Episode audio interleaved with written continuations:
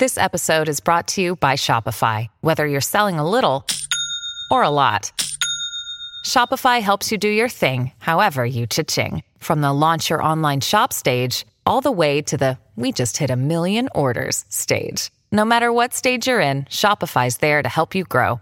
Sign up for a $1 per month trial period at shopify.com slash special offer, all lowercase. That's shopify.com slash special offer. Tech Sideline is presented by First Bank and Trust Company, a nationally ranked community focused bank with over 30 locations throughout Virginia, Northeast Tennessee, and North Carolina. Who you choose to bank with can make all the difference. Visit firstbank.com to learn more. What's going on, Hokie Nation? It's rivalry week. It's Virginia Tech and Virginia coming up this Saturday in Charlottesville. If the Hokies win, they're going bowling in their second year under Brent Pry. We're talking all that and more. It's episode 332 of the Tech Sideline podcast, and it starts right now.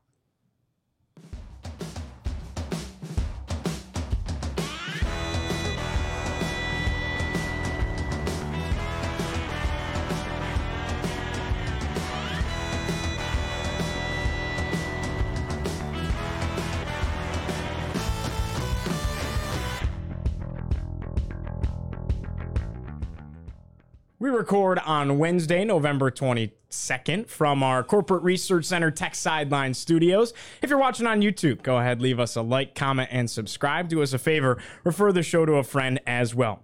The Tech Sideline podcast is presented by First Bank and Trust Company. But the TSL podcast is also brought to you by The Hokie Way. Coming next Tuesday, November 28th, The Hokie Way launches their 2023 year end fundraiser, Stone by Stone, a donation match campaign aimed at raising funds for. Virginia Tech NIL and to benefit local charities. Transfer portal season is right around the corner, Hokies. Get ready to make a difference with your tax deductible donation. All right, we got most of the football crew on set today. To my right, lead analyst and columnist, Mr. Chris Coleman. Across the way, senior staff writer, Andy Bitter. No fourth chair today. D. Cunna is on the road, producing behind the scenes, Mr. Nick Brown, and I'm your host, Giovanni Heater. Well, rivalry week, fellas. We know what's on the table, right? It's that marquee spot that we said at the beginning of the year Virginia Tech was going to have a chance to get to in order to call this season a success. And here we are after the chaos of a 1 and 3 start, after this great revamped offense, a chance to go 6 and 6 on Saturday against the Wahoos. Kind of where I thought we'd be before the season, just took a different route to get there. And it's not it's not like the Virginia Tech has never been in this situation before. It's happened multiple times in the past where they need to beat UVA to qualify for a bowl game. That being said, it's the first time for Brent Pry. It's the first time for the UVA staff also. Uh, it's going to be the first first time for large number of players on both rosters. I mean, thanks to, thanks to you know the transfer portal and things like that. There's a, there's a whole lot of key players for both teams, particularly Virginia Tech, that weren't even a part of that 2021 game, which was the last time this happened. Uh, uh, and for a large number of players, since the game didn't happen last year, it's going to be their first Tech UVA game in general. So it's a scenario that that we're all familiar with, whether it's media or fans, but it's it's a scenario that most of the coaches on on both teams and a large number number of players are not familiar with yeah, we were going through making requests this week. Like, who do we want to talk to? We're like, well, let's get a Virginia guy who's played in the rivalry before. and we're going through the roster. We're like, there's not a whole lot of guys that are like big contributors. And we, we got Josh Fuga eventually, who, who, talked about it yesterday, but it's not a ton of guys from Virginia that have played in this rivalry a ton. And some of you know, obviously a lot of the uh, big guys that Virginia Tech's had the last couple years have been transfers and they haven't played in this game before. So it sort of speaks to how Virginia Tech has recruited in the Commonwealth over the years and, and also to the transfer portal and uh, you know, how many guys are new to this whole thing. So I'm sure there, there's an introductory course that they have. They've got a lot of guys on staff. I'm sure JC Price can get them up to speed pretty quick on the rivalry. Well, that was a question I had for you guys. Do you think it feels a little bit different because of that, as some of these kids are coming in as outsiders, didn't necessarily grow up with it. And now that Virginia Tech is trying to put a footprint in the state of Virginia, can they kind of get back to that? Uh, because it does feel like the, the rivalry just a little bit kind of lost the, the, the, clash and it once had uh, when Virginia was really, really good back in the 90s. I've got friends who played for Tech in the early to mid 90s, and they knew at least half of Virginia's players. You know, I mean, back then, you know, Lynchburg had good football, and you had you had guys from Lynchburg and Roanoke going head to head from bo- from both teams. You know, you had uh, Cornell Brown versus uh, the Barber brothers and things like that. I mean, th- those guys grew up playing against each other, and that's what's been you know robbed from this rivalry as recruiting has gone more national. Uh, some of which was was going to happen either way, but some of which was uh, due to lack of focus on in-state recruiting by previous staffs both at Tech and UVA. I'm, I'm going up and down Tech starting lineup here. Da'Quan Felton is from Virginia, but he transferred in, you know, f- from Norfolk State, but he is from Virginia. Uh, the Moores are from Pennsylvania. Uh, goodness, uh, there's one one offensive starter from for Virginia Tech. It looks like from the state of Virginia, and on defense you've got Powell Powell Ryland, who's a transfer. You got Jayden McDonald, although the McDonald twins are originally from North Carolina, I believe, and, and they, they moved to Salem. Um, you've got Stroman. Stroman, um, and then you, you've you know you've got Fuga, who sometimes starter, sometimes isn't. But uh, yeah, it's just, I, I don't I don't know enough about the, the UVA players to know where, where they're from. There's just not a lot of, you know, it- you you look here at a guy like uh, Daquan Wright, he might not really know anybody on Virginia's team, whereas 15, 20 years ago, he would have known probably 20 guys. Yeah, I, I think maybe it feels a little less personal Hmm. than it was at times. I remember one of those first games I was here, James Gayle was just trash talking a storm. Like it was personal for James Gayle out- there. I forget the tackle he was going up against uh, in that game, but they were trash talking the entire game. Like it was there, a little scrapping, I think, at, at some points of that game. Uh, you know, Danny Coale before that 2011 game gave an impassioned speech about you know how the, you, know, you don't lose to these guys and they're talking about how they're going to come out and beat us what was the score of that game 38 nothing 38 i think it was Danny Coale was from Charlottesville, and I don't think UVA offered him. yeah. Yeah. and he he was lexington in high school Lexington, i believe that's right. uh, uh, when he came down here but you know that was personal for him uh, in this game and it, maybe not quite as personal with some of these guys because they don't have that that in-state connection but i think when you get out there uh, it's about the laundry, and you see the other, you know, the other school, the team's colors, and uh, you pick it up pretty quickly. Once you're in the heat of battle, I think you understand, like, okay, this is a rivalry. This is this is real. Maybe not quite as personal and uh, as heated as it, as it was for some of these guys in the past, though. Let's talk about this uh, Virginia team a little bit. They're led by Anthony Colandrea. Kind of an interesting quarterback situation, though, going on in Charlottesville. Do you think he's the guy on Saturday, Chris? Probably. I mean, if, if, Tony Muskett is still banged up and he was unable to play this past week against Duke, uh, then it would be Colandrea. The coaches up there, they seem to favor Muskett. Like he was a starter coming into the season, but he got hurt. Colandrea played, and then Muskett got over his injury and came back, and then they put Muskett in. And Muskett was their quarterback in their biggest win against uh, uh, against UNC. I think they feel more comfortable with him. His highs aren't as high as Colandrea's, but his lows aren't nearly as low either. Colandrea is an exciting true freshman who is just as likely to to win the game for you as he is to you know lose it. To be honest, uh, I think I think they're a little more settled with Tony Muskett. So it seems like the coaches favor Muskett, but is he hundred percent this week? I have no idea. So when in doubt, I'm, I'm saying the Colandrea is going to be their guy. I think. Yeah, I, I think if there's any doubt about Muskett's health, you don't want to put it behind that offensive line back there. Uh, Colandrea goes out and makes plays. I mean, he, he- maybe just ride the hot hand in this game. I mean, he threw for 300 some yards, close his- to 300 I think his last, last two games have been his best. Yeah, and Uh, you know, like we said before, he plays with just extreme confidence. Like I mean, he's the guy that goes down and you know throws the touchdown that has no prayer in, in the last second, and then gets up and celebrates like he just hit somebody with an RKO. Like that that that is Anthony Colandrea. Get you know gets the penalty for it. That was the end of that NC State game that they come back and and uh, lose that game, end up losing that game. But uh, you know, I feel like I feel like UVA feels like it has something with him as a quarterback going forward. And you- your three and eight season, maybe you look forward a little bit and, and you go, let's roll with this guy. Let's get him in a rivalry game, see what he can do. And, uh, you know, honestly, he scares you a little bit when he's out there. Now, he might lose the game for UVA because, you know, he's a little cavalier with the ball when he's throwing it downstairs, downfield. But, you know, I, I think that he can make some plays. And, you know, when you've got Malik Washington out there and a quarterback who can get him the ball, uh, you know, the offense can do some things out there.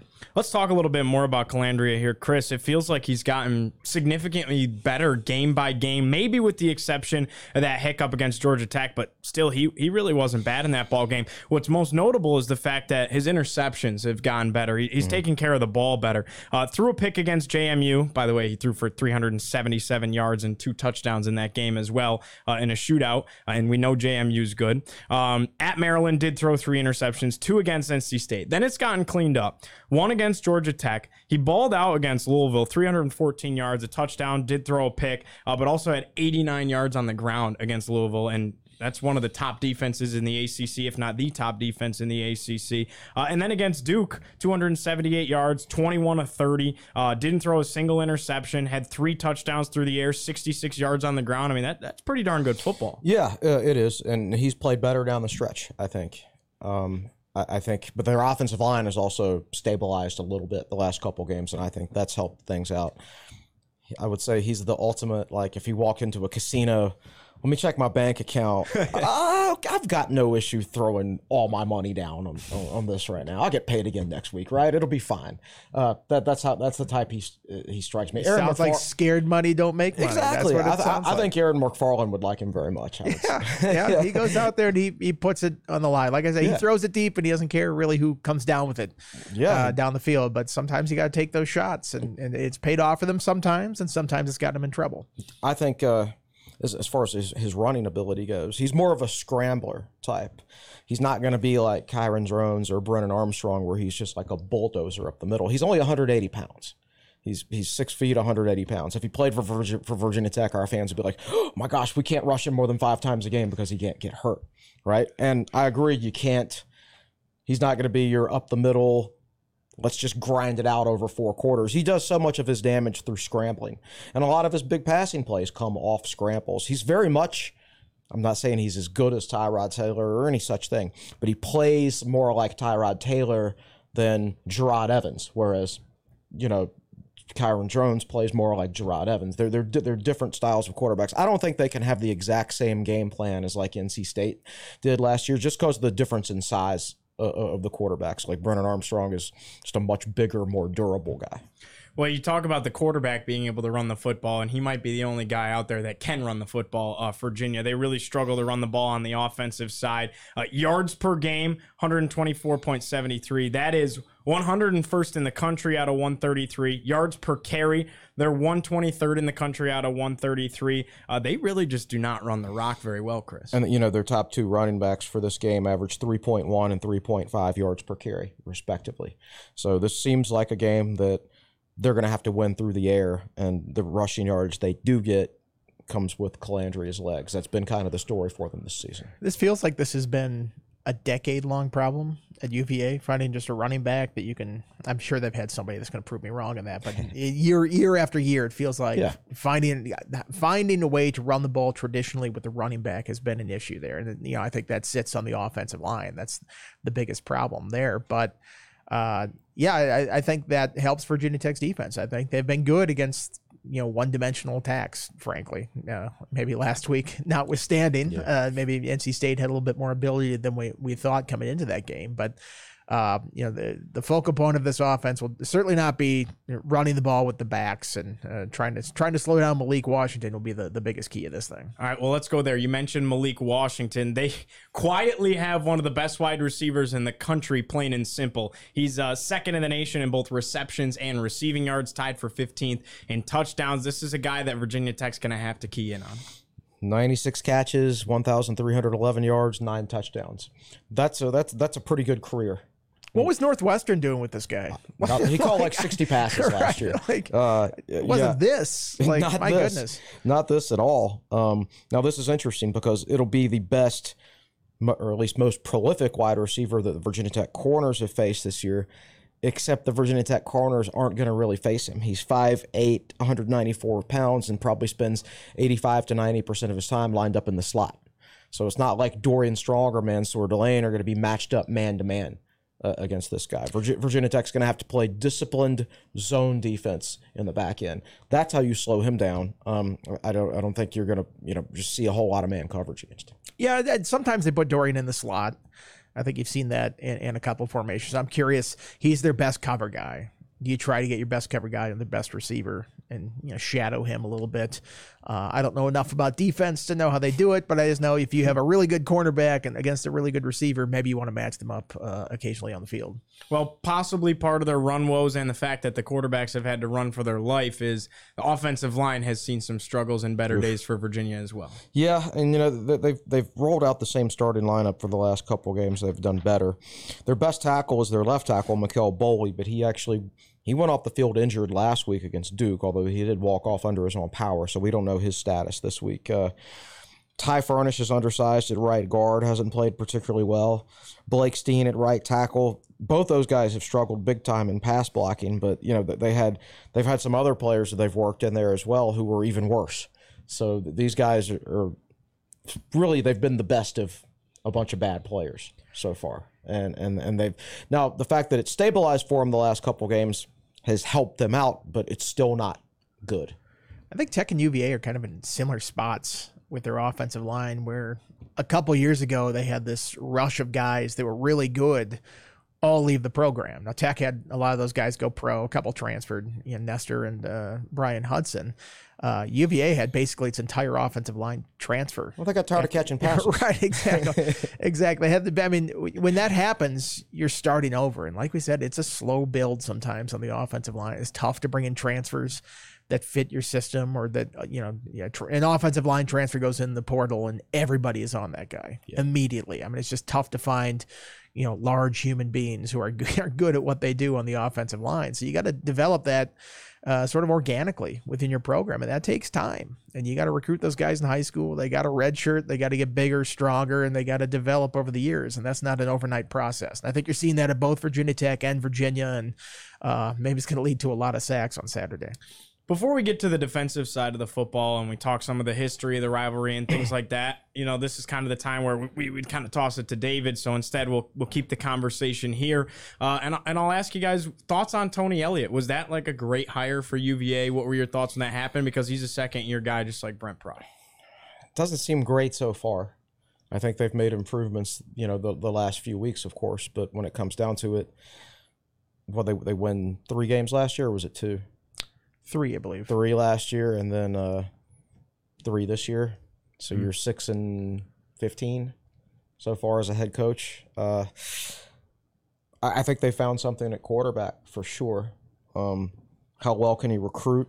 I, I- don't know. Um, he's certainly showed the ability to go out to the portal and find a top wide receiver, but uh, you know they're going to need a running back. They're going to need a lot, and I don't know. It, just, it doesn't seem like it's working so far, but that doesn't mean that it won't. It's still early in his tenure. Um, the, the funny thing is, like when uh, it was r- rumored that Tech was considering firing Fuente at the end of the 2020 season.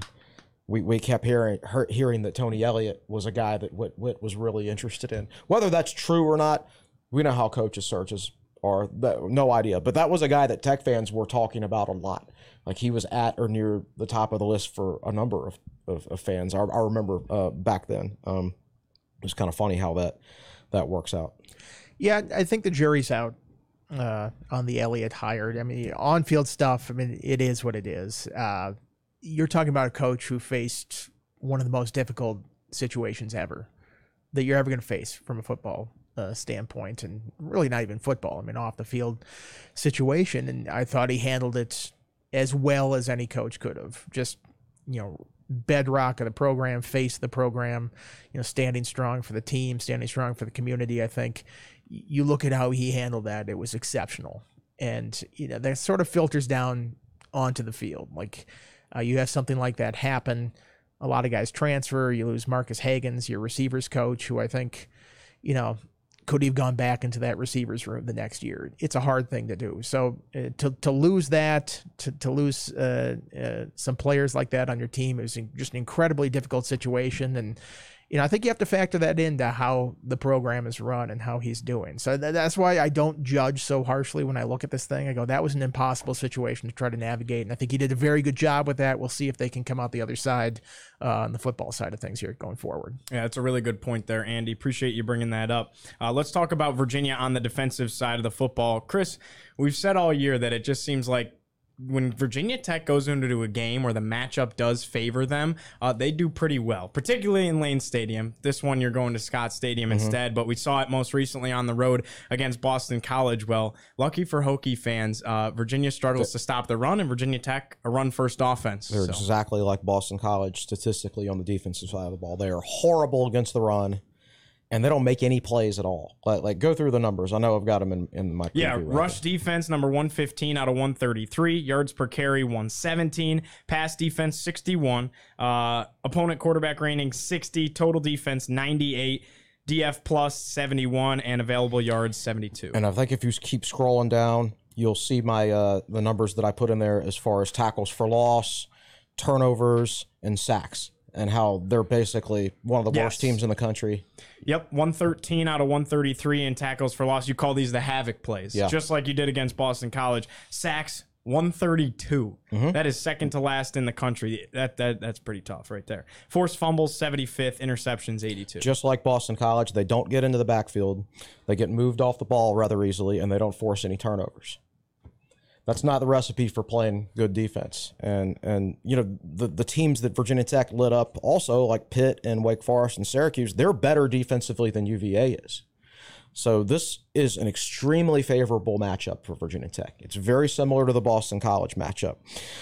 As much as we blast on, you know, Tuten only having two carries last week, and you know even Drones only having nine. Those guys should be nice and fresh this week for for a defense that is very susceptible to the run, and you know they've given up some yardage to uh, to rushing quarterbacks as well. I think this matchup, you always want to see what your strengths are and how it matches up to the opponent's weakness. Well, in this case for Virginia Tech, their strength matches up extremely well with the UVA weakness, just like it matched up with Boston College. So you've got to come out with the same game plan, I think. I'm not saying you necessarily need to run it six times, 16 times in a row at one point, like, like Tech did in that game, but you've got to go out there and establish the run and then throw off the run.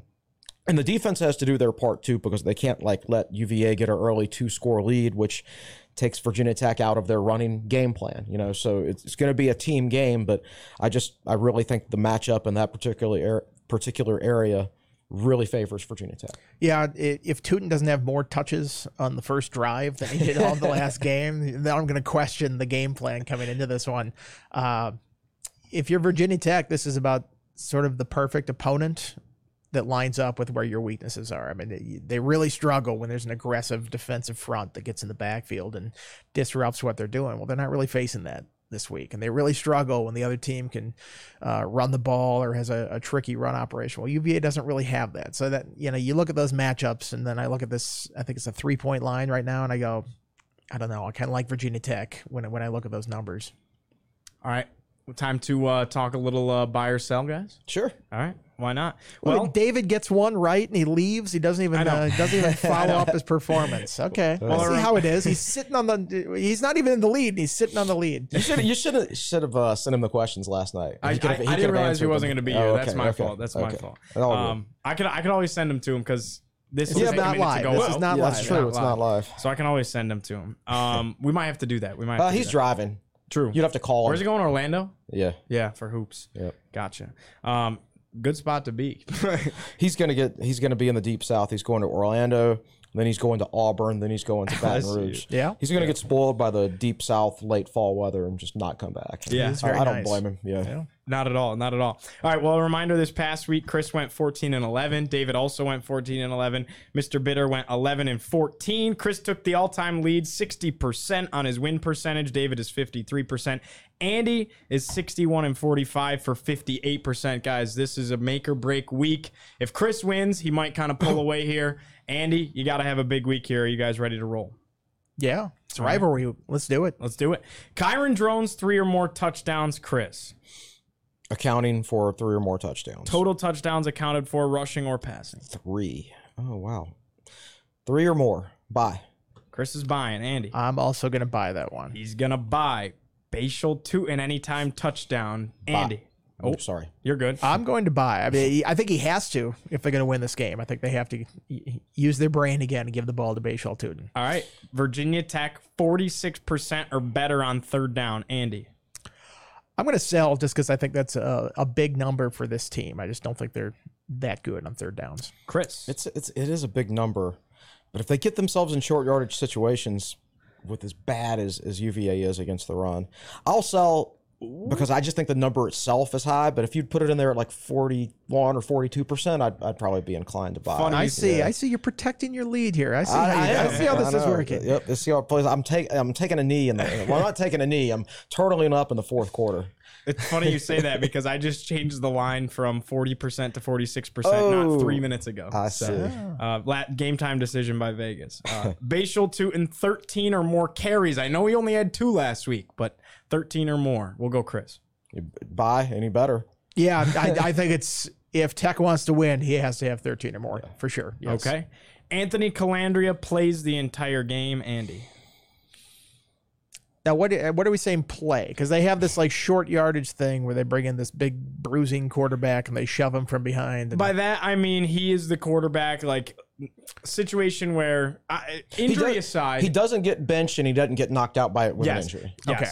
I will buy. You're going to buy. Okay. I'll buy as well. You guys are going to buy. I would also buy that. Malik Washington, eight or more catches. Chris. Eight. He gets a lot of catches, more than you'd think. He gets a oh uh, 96. Actually, he gets a lot. Um, the best, most prolific, prolific receiver Tech has faced, but also some of the best corners that he's faced. You should say eight. Eight. I'll sell. Ooh. I'm gonna buy that one. Okay. After I uh, I shortchanged KC Concepcion last week, I'm not gonna make that mistake again. Malik Washington touchdown. I know for a fact, spoiler alert, all you guys have UVA still scoring points here. So Malik Washington touchdown. I'm gonna buy that one. I, th- I think he's an exceptional receiver, and I think he's their best offensive weapon. They got to get him the ball. Andy learning from his mistakes last week with KC. I would definitely buy that as well. okay. Virginia Tech, 50% or better in the red zone on touchdown to field goal. Chris Oh, I'm trying to remember what my score prediction was. Buy. is going to buy. Andy. I can't remember what my prediction was. I think I think based on my score, I'm gonna have to buy that one. I think I said 31-23, so buy. Virginia Tech forces a turnover. Have not done it a lot lately. I have not done it a lot lately. Actually, not a lot all season, really. If we're I'm gonna buy because I think Colandrea is gonna put the ball out there for an opportunity. all right. buy as well. UVA forces a turnover. They also don't do it very much. no, they don't. Um, I'll sell. Andy. I'm gonna buy. I think they do get a turnover Wow. at some point.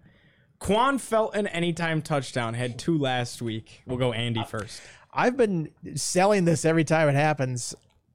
I'm gonna buy if, if I'm gonna say drones is gonna account for three. I think one will go One to will Phil. go to Quan. Yes. Yeah, uh, I've. I I swear, half of the wrong answers I've gotten this have been on Da'Quan Felton, Felton picks this year. It's- I He don't was think I've he gotten was a really single one. hot and cold for a while there, where Yeah. he was like 100 yards or three yards, Yeah, like back and exactly. forth. I- So I, I agree with Andy. If, if we're going to sit here and say drones is going to account for three touchdowns, probably one of them is, is going to be to Felton. I would think. That's fair.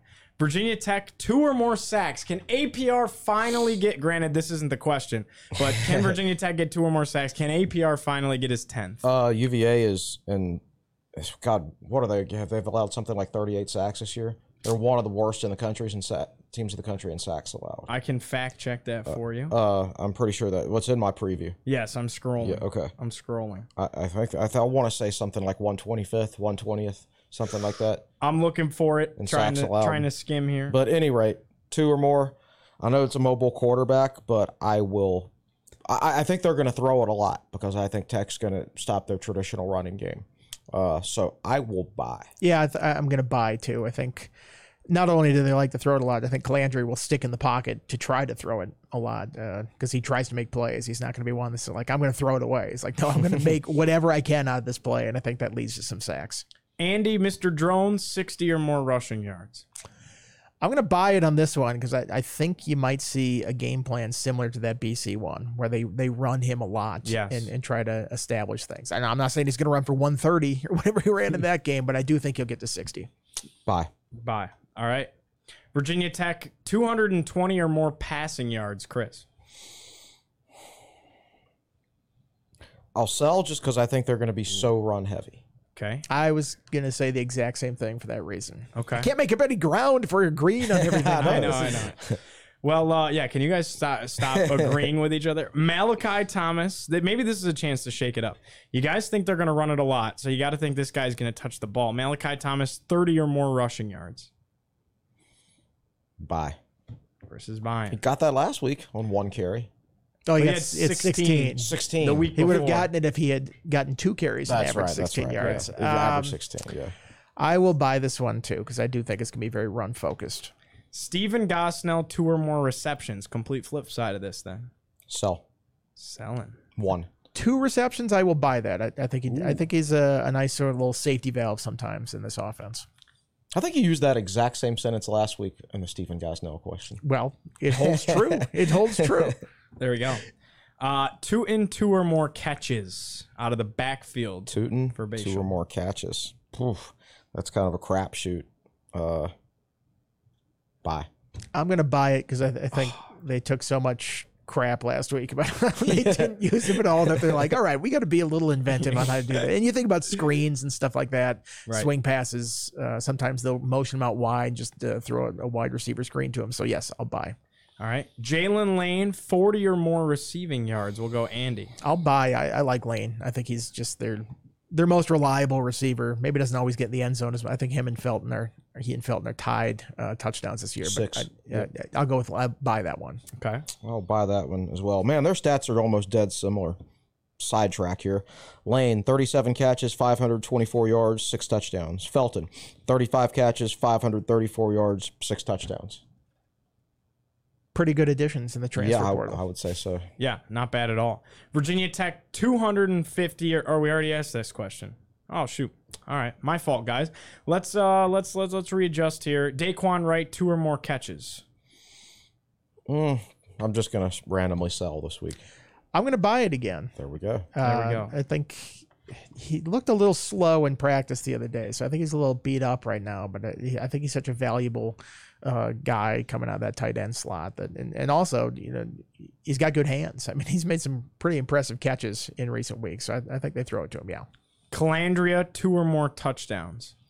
We'll go Chris first. Oh, I'm trying to remember my score prediction. Buy. I'm going to buy because I think there will be a, quite a few points in this game.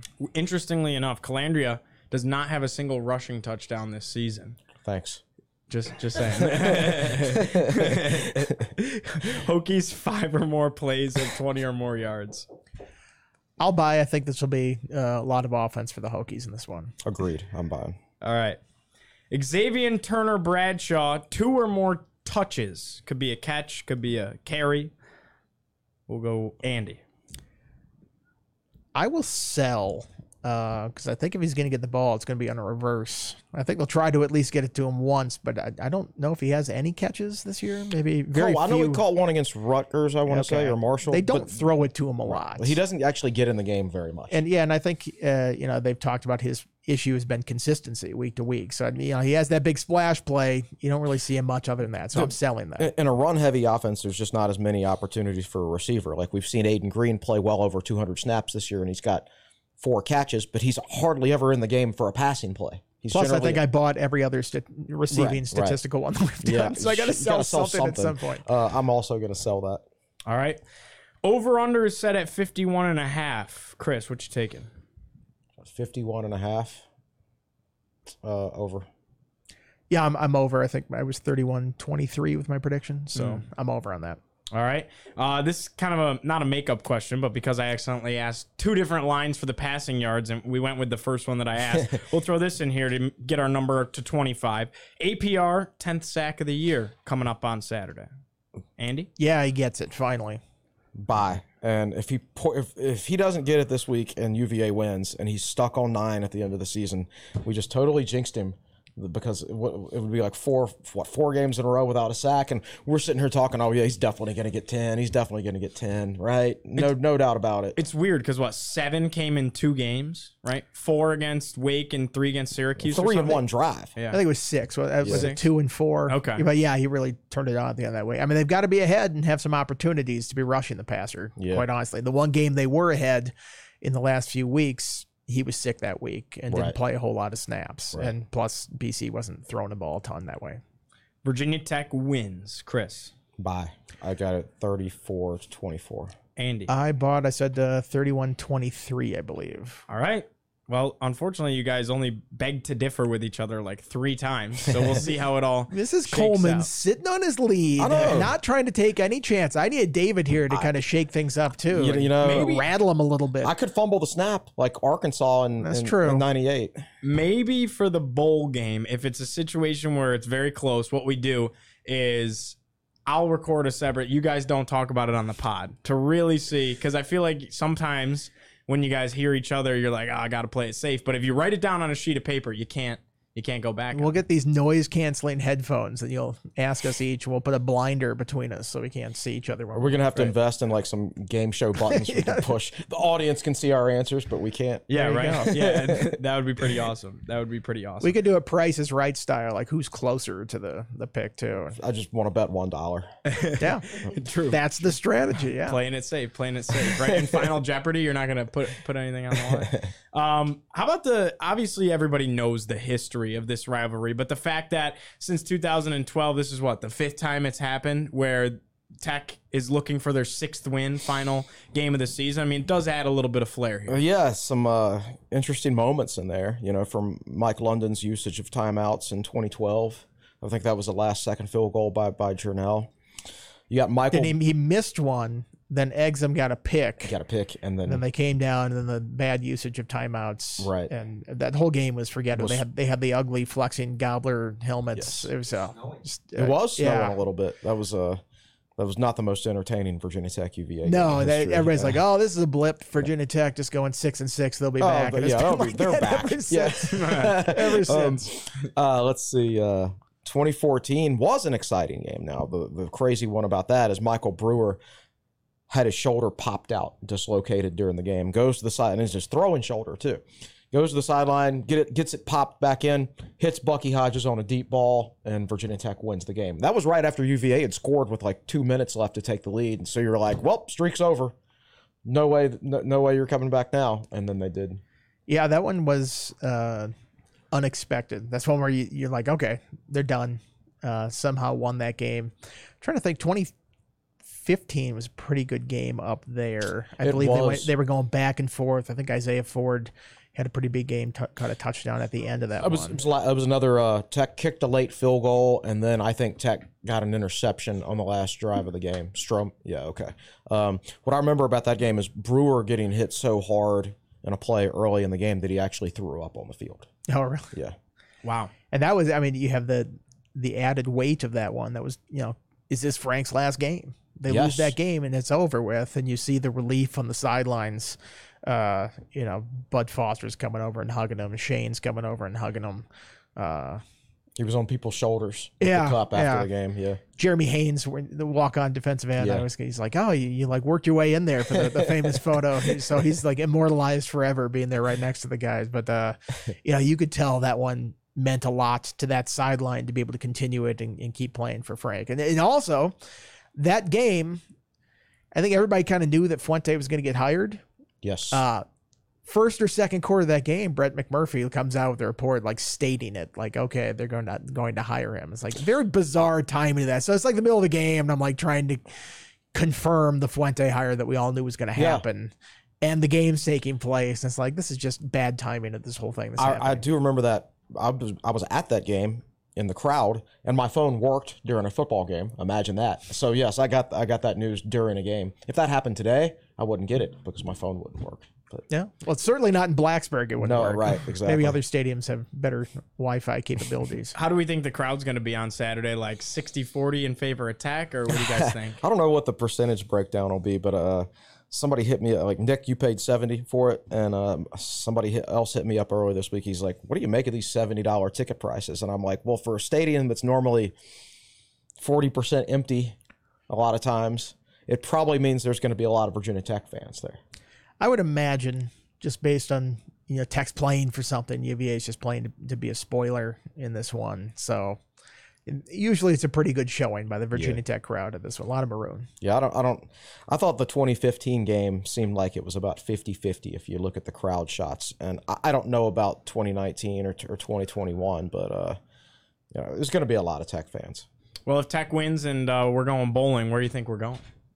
See, it sounds like the military bowl. Military bowl Just makes the seems most like sense. It does. I've seen Sun Bowls projection Against USC. Yeah, That that, would be I mean, so that would be an interesting matchup. I don't know. There's there'd be a lot of teams, and also it would depend on you know does, does Florida State get into the playoff? Right. If they get to the playoff, that bumps Louisville up to the Orange Bowl. Presumably, it'd be the next highest ranked team. Uh, does a Big Ten team play in the Orange Bowl against the ACC? Because that would open up the Rel- ReliaQuest Bowl.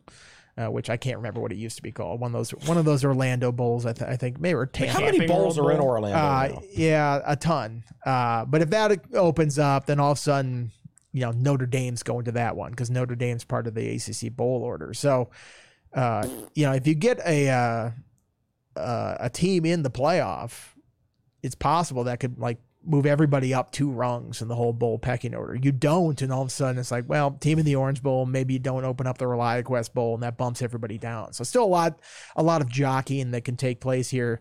Uh, my thought is if this team is six and six, and they don't get to the Duke's Mayo Bowl in Charlotte, which is one that makes sense a lot just because of proximity.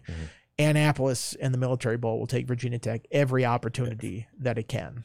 Just based on the the DC alumni, uh, you know, typically, yeah, typically you're talking about like Duke or BC or Pitt in the mix for a game like that. They don't travel. They're not going to, you know, fill that stadium. And then not that Virginia Tech fills it up, but it's a much much better crowd when the Hokies are involved in that game. I would like to personally not play in the military bowl just because you'll get you'll probably get to play a power five opponent elsewhere and in the uh, in the military bowl that's I, not the case. I've looked at some of the military bowl uh, projections, and it's like SMU or Memphis, Memphis. which could be pretty Those interesting. are quality teams. I mean, if SMU, you get future ACC member SMU coming in there, you get a, a preview. of But those wouldn't you rather play Lincoln Riley and USC, even though Caleb course- Williams oh, wouldn't even play? Like, if if the option is playing USC in the Sun Bowl or some like Tennessee in some the Duke's AAC Mayo team Bowl. in the the uh, military bowl, you you would take the the Pac-12, Pac whatever it is right now, uh, team every day of the week. So uh, I just don't know if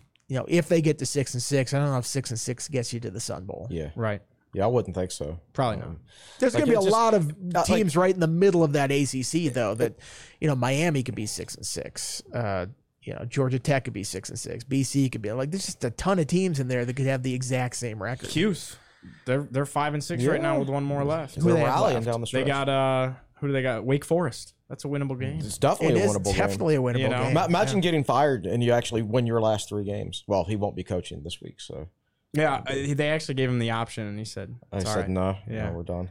I mean, Yeah. that's what happened at Virginia Tech with Fuente. That's right. got They gave him the game. option to finish out the year. Uh, I I think the option was on the table, and he's like, "That's all right. Yeah, you're gonna let's fire let's me. get on with this." Yeah, yeah. Uh, I think a matchup with USC, appealing from a name standpoint, from a competitive standpoint, I don't think would be very entertaining.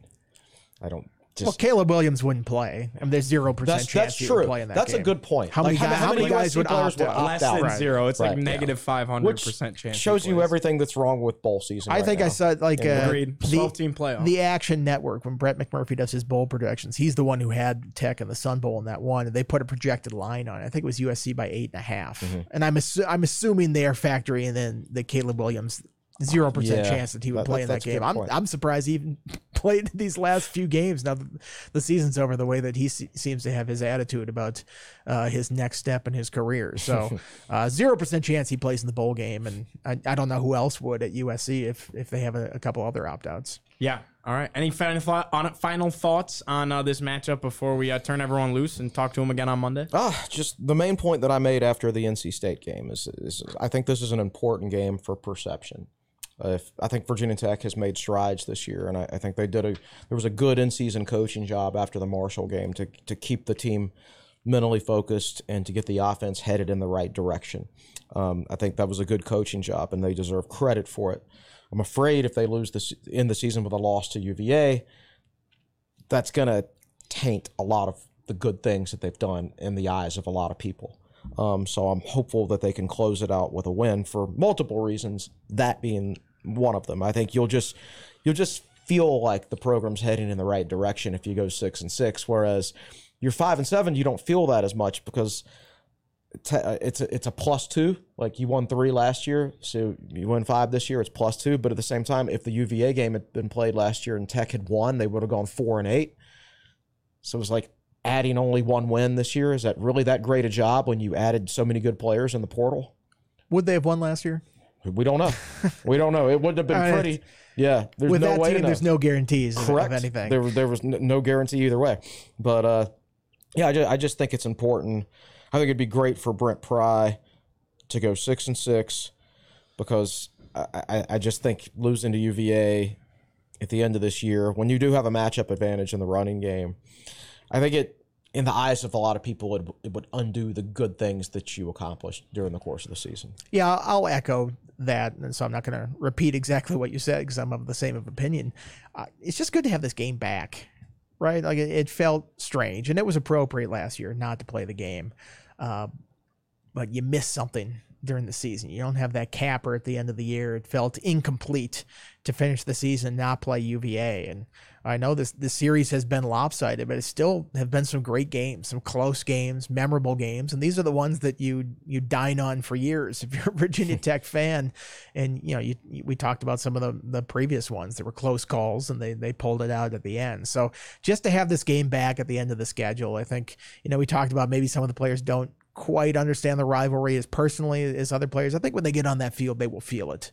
Uh, and you'll feel that intensity. And even though these aren't two great teams, it, it is still a, a, great game to go cover and watch uh, as a fan. So I'm excited to have it back. It feels it feels right to have it back in place. This is uh, I'm a I'm a junior here. This is my first Tech UVA game because freshman year home for Thanksgiving. Freshman year, you know, it didn't make the uh, trip. Uh, well, well think about next year. It'll be the first time in Virginia Lane. Tech fans will be able to watch this game in Lane Stadium uh, since 20 uh, what is it 2018 because they missed the COVID year and then last year I felt canceled. bad for Tech seniors last year uh, Katie Adams, who was our podcast host, she pointed out to us what my whole college career and did get to see Virginia Tech host UVA.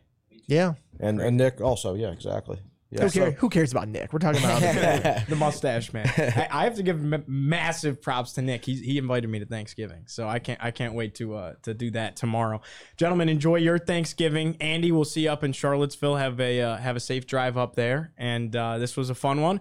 We'll talk to you guys again on Monday. For Nick Brown, for Andy Bitter, for Chris Coleman, I'm Giovanni Heater, signing off from Blacksburg.